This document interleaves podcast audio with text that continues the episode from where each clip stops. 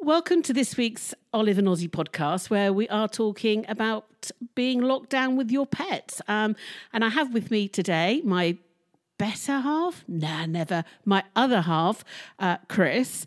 And we shall be sharing our experiences of what it's like to be locked down with Ollie and Oziv. Oziv? Mm, I think Ozzie. I think I preferred better half. Better half? Better half.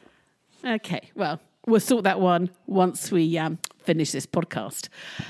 So, I've been at home since December, setting up the Olive and Ozzie business side of things.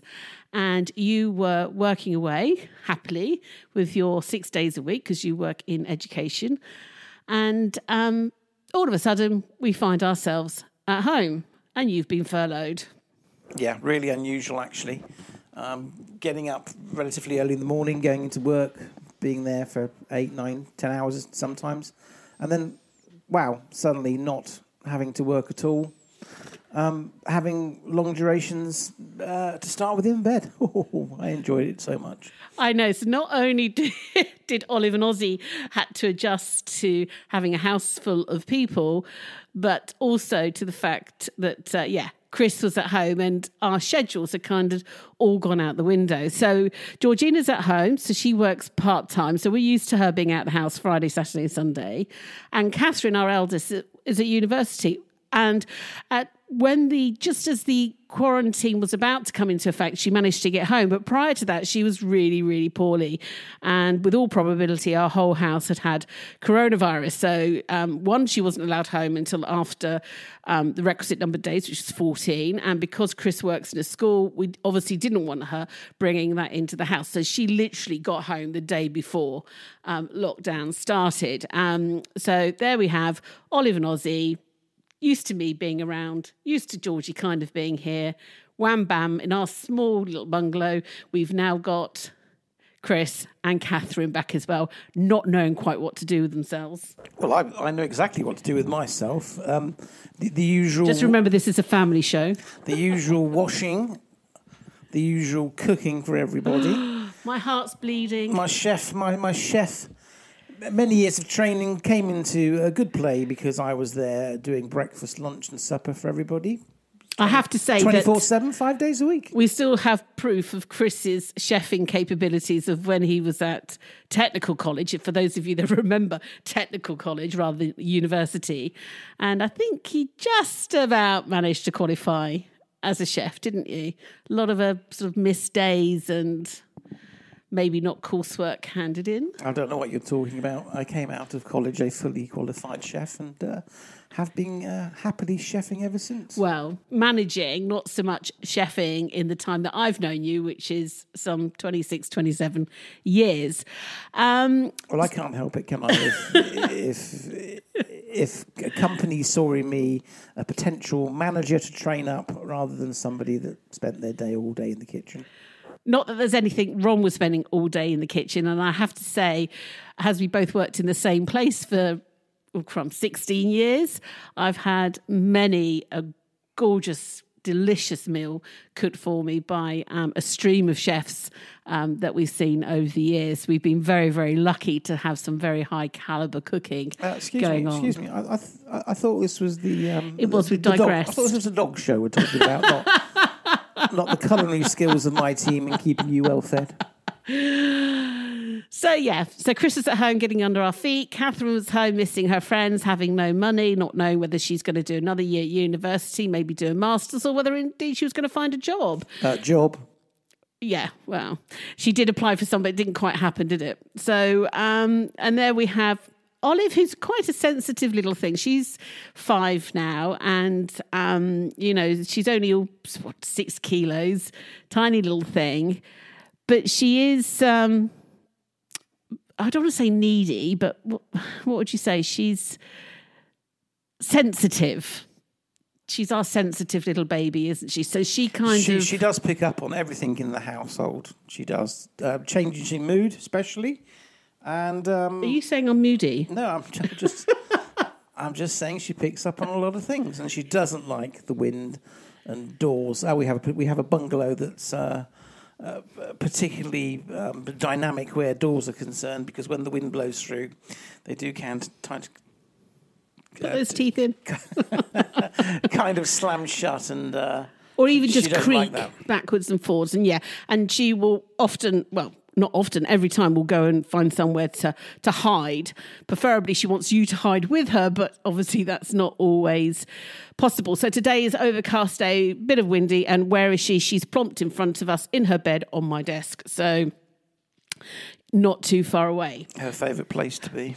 And then we introduced Ozzie last year. So Ozzie was born on the 4th of September 2019.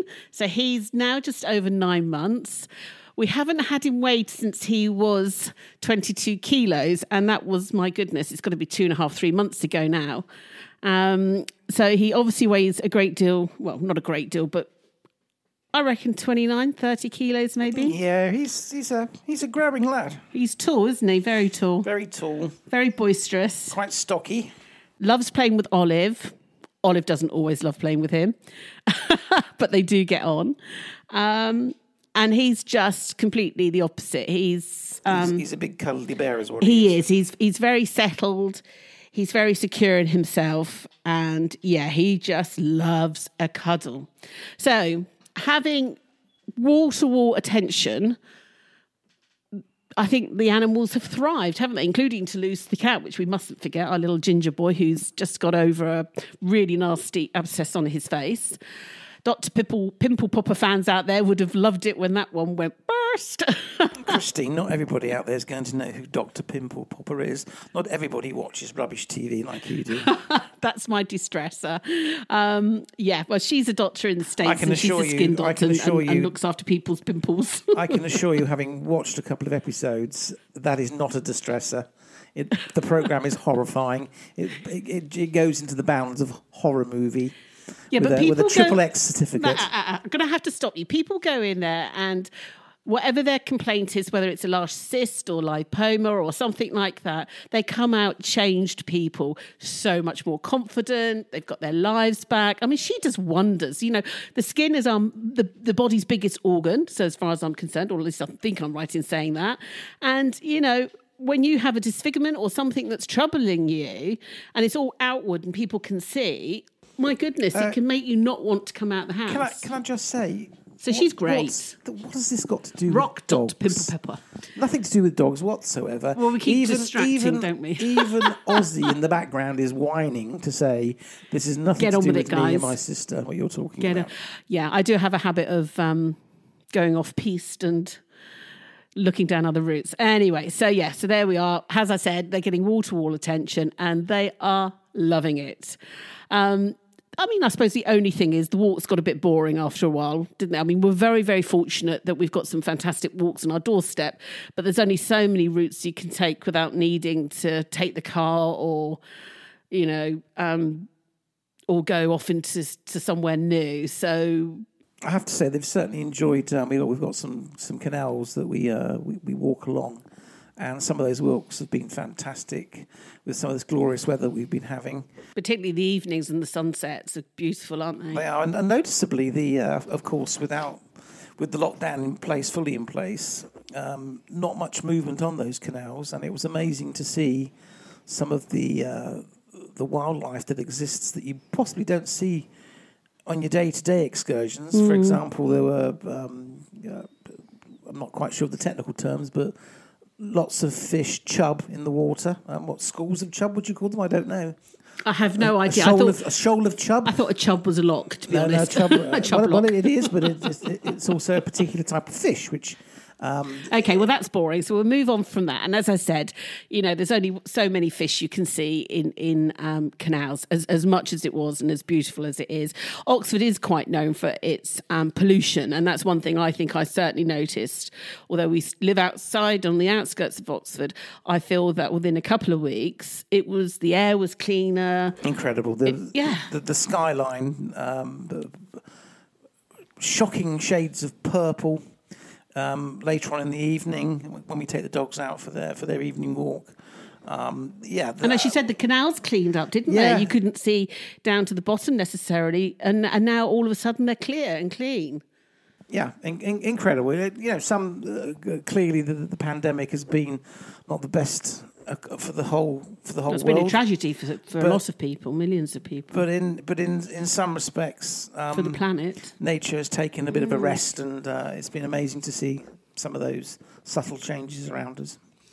So yeah, so we, we got into this routine. How long were you furloughed for? Seven weeks, eight weeks? I lost I Lost count. time. I lost. The, I didn't know what day it was. I didn't know where I was. Yes, probably yeah, about seven weeks. Seven weeks. Then got the call to say um, You're back. um, we're bringing back as uh, we're bringing back some children back into school, and uh, yeah, choose a a small team and come back and provide us with some catering, please.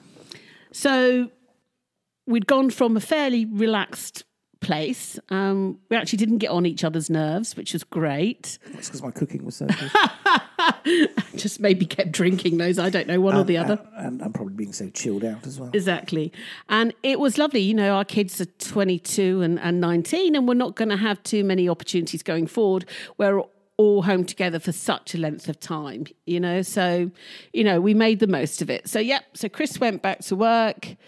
Um, Georgina was still working because during those seven weeks, she was the only person going out to work in the supermarket. Our, our only key worker. She is. She's waiting to go off to university, so she's taken some time out to save up some money. So that's what she does, and there she found herself one of you know just a few people travelling into Oxford each day to work. But um, good on her. She did well, and um, and now Chris is back to work. Catherine's gone back to sort out her uni house.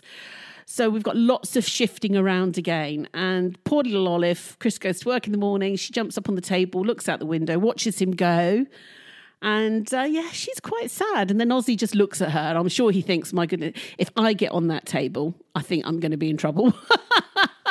so he just whines a bit, wanting her to to come down and, and play. He's not, I don't think he's too bothered with the comings and goings, but it certainly has affected Olive, hasn't it?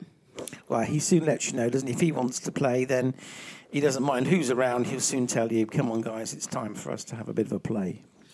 yeah, without um, too much thought about time, day, or or, or place, um, which is great because he's still only a pup, um, really. So I think it's Olive that is suffering the most separation anxiety. So we try to play down the comings and goings, you know, not to make it too much an event. You know, certainly not saying, "Oh, look, Olive, Dad's going out to work." You know, just kind of try and ignore the fact that he's going out the house, and and obviously particularly now that we're allowed to travel and get in our cars and and go out for different walks. I mean, that's what's been fantastic now, um, is that we are able to go off on some beautiful walks in some woods. Um, in the Oxfordshire countryside, um, as as a lot of people are doing. You know, it's great to see families getting out and having a picnic or two, and, and people out with their dogs. So it has definitely opened up, and it has definitely taken their minds um, off of all the toing and froing. But it can be a very difficult time, can't it, for It can, yes. for our pooches? Yeah, they certainly do like uh, the extended walks that they get now and the different sceneries, different smells. Um, we have to keep them away from anybody having a picnic, of course, because Labradors uh, do enjoy an outdoor picnic as much as anybody else. our previous Labrador, who um, was in our lives for 11 years, Robbie, oh my goodness, um, I, I can't remember how many days I cried when we had to have him um, put to sleep. Um, he had a big cancerous tumour in his, in his belly and he was 11. But he was just a walking stomach, and there's no amount of training that stopped him from pinching picnics, licking sunbathers. Even there was a chap doing some Tai Chi, and he tried to join in um, with him. Thank goodness he found it funny. Um, Yeah, he had a he was a dog that he just had an amazing smile on his face all the time. So even when he did run around your barbecue with with the sausages in his mouth, um, you couldn't really get angry with him because he had a smile at the same time. he certainly was a character, was well known, wasn't he? He was, and smiley fantastic swimmer. I've never known a dog that could swim in the river like this dog. He was like a, a little submarine when he got in the water. Well, he wasn't under the water, can I just point out? His tail was like a rudder, wasn't he? But he used to swim quite fast. He did. Um, but he slowed down quite a lot the last few months of his life, and there was obviously something um, not quite right. Thank goodness he didn't suffer. Um, and um, yeah, But as I say, very did, sad times. he did very much enjoy a picnic and uh, couples canoodling in the park was one of his favourite hobbies. I know, but breaking you, them up. We went to the lake at Witney, um, Catherine and I, the other day, and there was exactly that. There was a couple, um, I want to say straddling a bench, just just literally. Careful, and Christine. I know I'm being careful. There may be younger viewers listening to this podcast. looking at each other, and as Chris says, canoodling a bit. And yeah, Ozzie is following in Robbie's footsteps. He certainly went over there and got in between them and thought, you know, there's some love going around, and then you can give me a pat too. So we had to put him on the lead and kind of move him away from that situation. So, um, as you can tell, we probably haven't learned an awful lot over the seven weeks, other than the fact that um, the dogs have loved having everybody home. I suppose it's that ingrained sense of having a pack and us all being together. And then having to adjust to, well, I don't really want to say the pack leader, but I suppose I'll, I'll have to, as you feed them, I suppose they see you as the pack leader. Um, going back off to work, they've had to readjust again. Um, and we've had to think how we fit into that and to make it a less painful experience for at least Olive. Certainly, certainly coming home is not a painful experience because as soon as you pull up uh, in the car, they're at the uh, at the door, uh, champing to greet you with a, a lick or two. In Ozzie's case, nearly take you over because he's so large.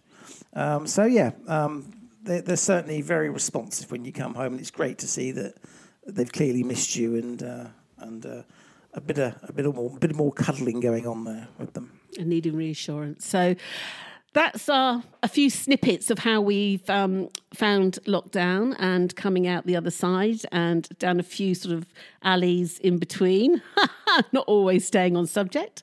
Um, I hope that you've enjoyed what we've had to say. I hope to see you, or should I say, hope to um, see your comments um, next time we're on, which will be next week. Have a very good week. Have a lovely weekend when it comes. I wish you all well. Be safe. Take care.